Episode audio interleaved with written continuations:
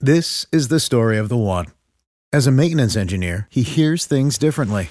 To the untrained ear, everything on his shop floor might sound fine, but he can hear gears grinding or a belt slipping.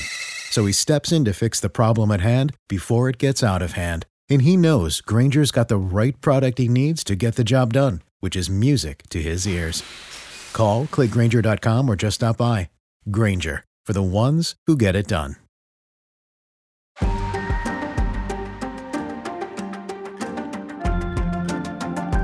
For six weeks in September and October, the United Auto Workers Union went on a historic strike against three big automakers. Nearly 50,000 workers walked off their jobs at Ford, General Motors, and Stellantis and didn't return until there was a sufficient deal on the table.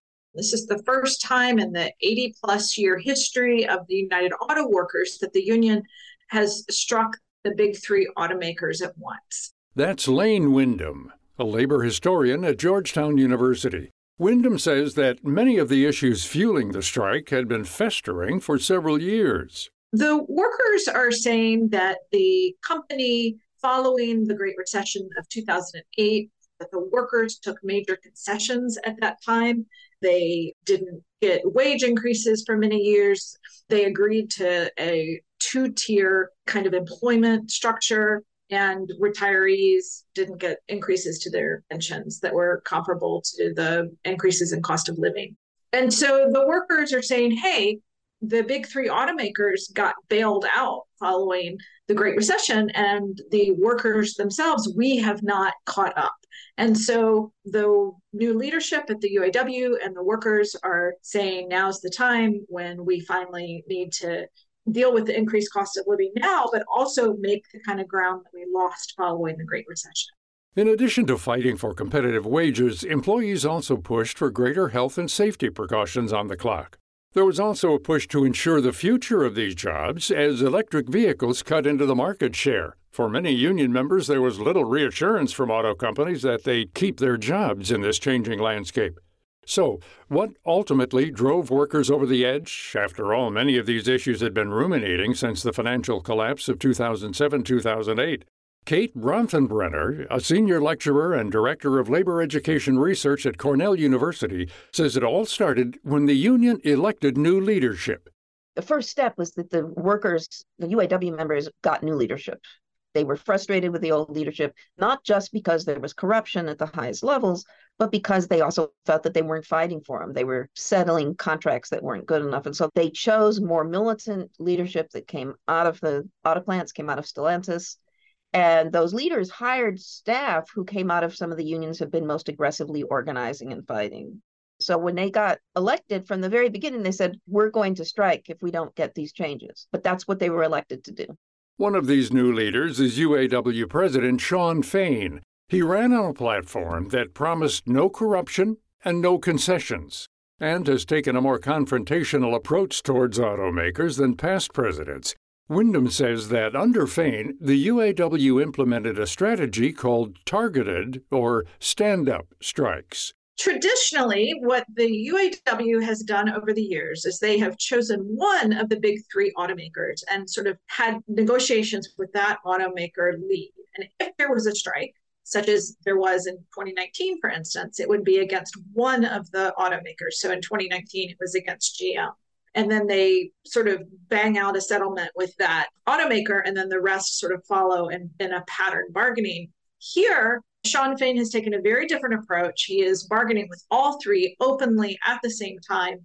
And rather than taking everybody at the automakers out on strike, he has chosen to do selective strikes at particular production plants or parts suppliers in order to put pressure on particular automakers.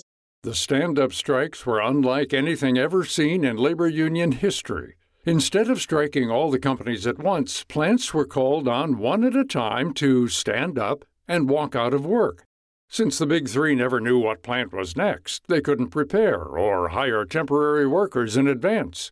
During this months long strike, the Big Three lost hundreds of millions of dollars, and this coordinated walk off cost the U.S. economy over $9 billion. But after years of low pay and poor conditions, the UAW felt they had no other choice. GM announced that to its shareholders that the strike is causing it to lose up to $200 million a week, that they have lost about $800 million overall.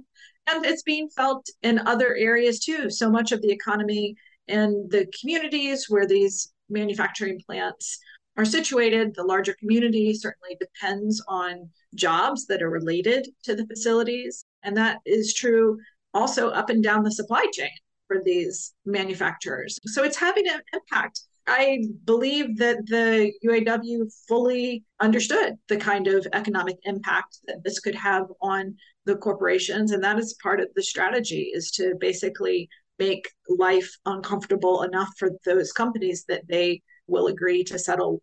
And that they did. After nearly two months of striking, all three companies met UAW at the table. Part of the New Deal includes a 25% pay increase and a reinstatement of the cost of living adjustment, which ensures wages go up with inflation. The agreement also gives union members the option to transfer to battery or electric vehicle plants as the industry shifts away from gasoline powered cars. This coordinated walk off ended in a win for tens of thousands of auto workers.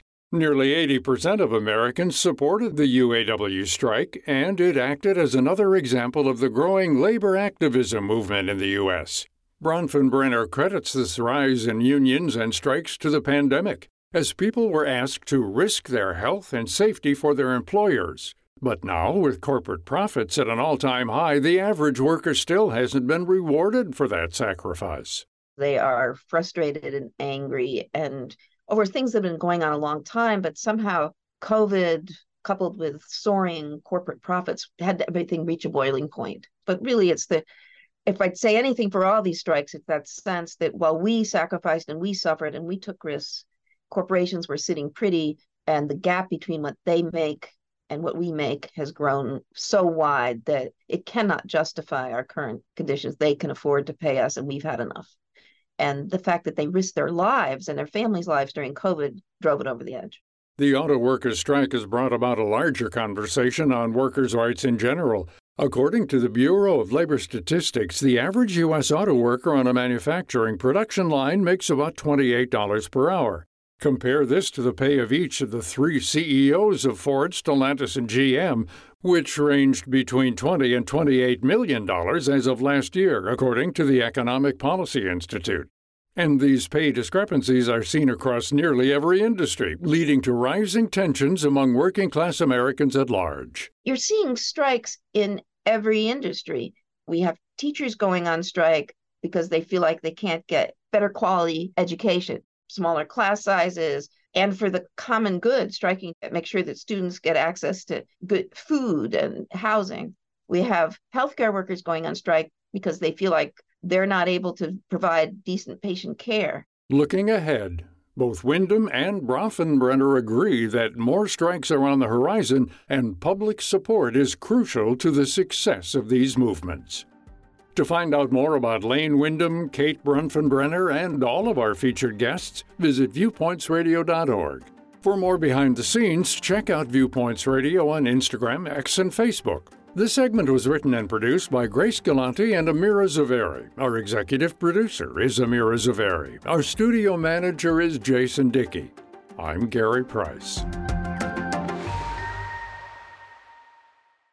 Coming up on Viewpoints. We just meet to get together, to help each other out, to support each other. The fun and camaraderie of running with others.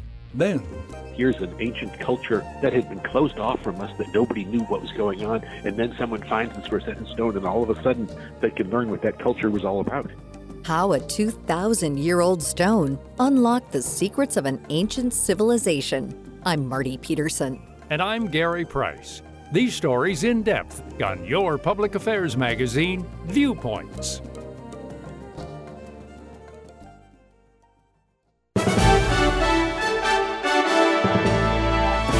And that's Viewpoints for this week. Follow us on Twitter, Facebook, and Instagram to learn more about upcoming shows and find a library of past programs on Apple Podcasts, Google Play, and Spotify. Plus, you'll always find previous segments and more information about our guests at viewpointsradio.org. Join us again next week for another edition of Viewpoints.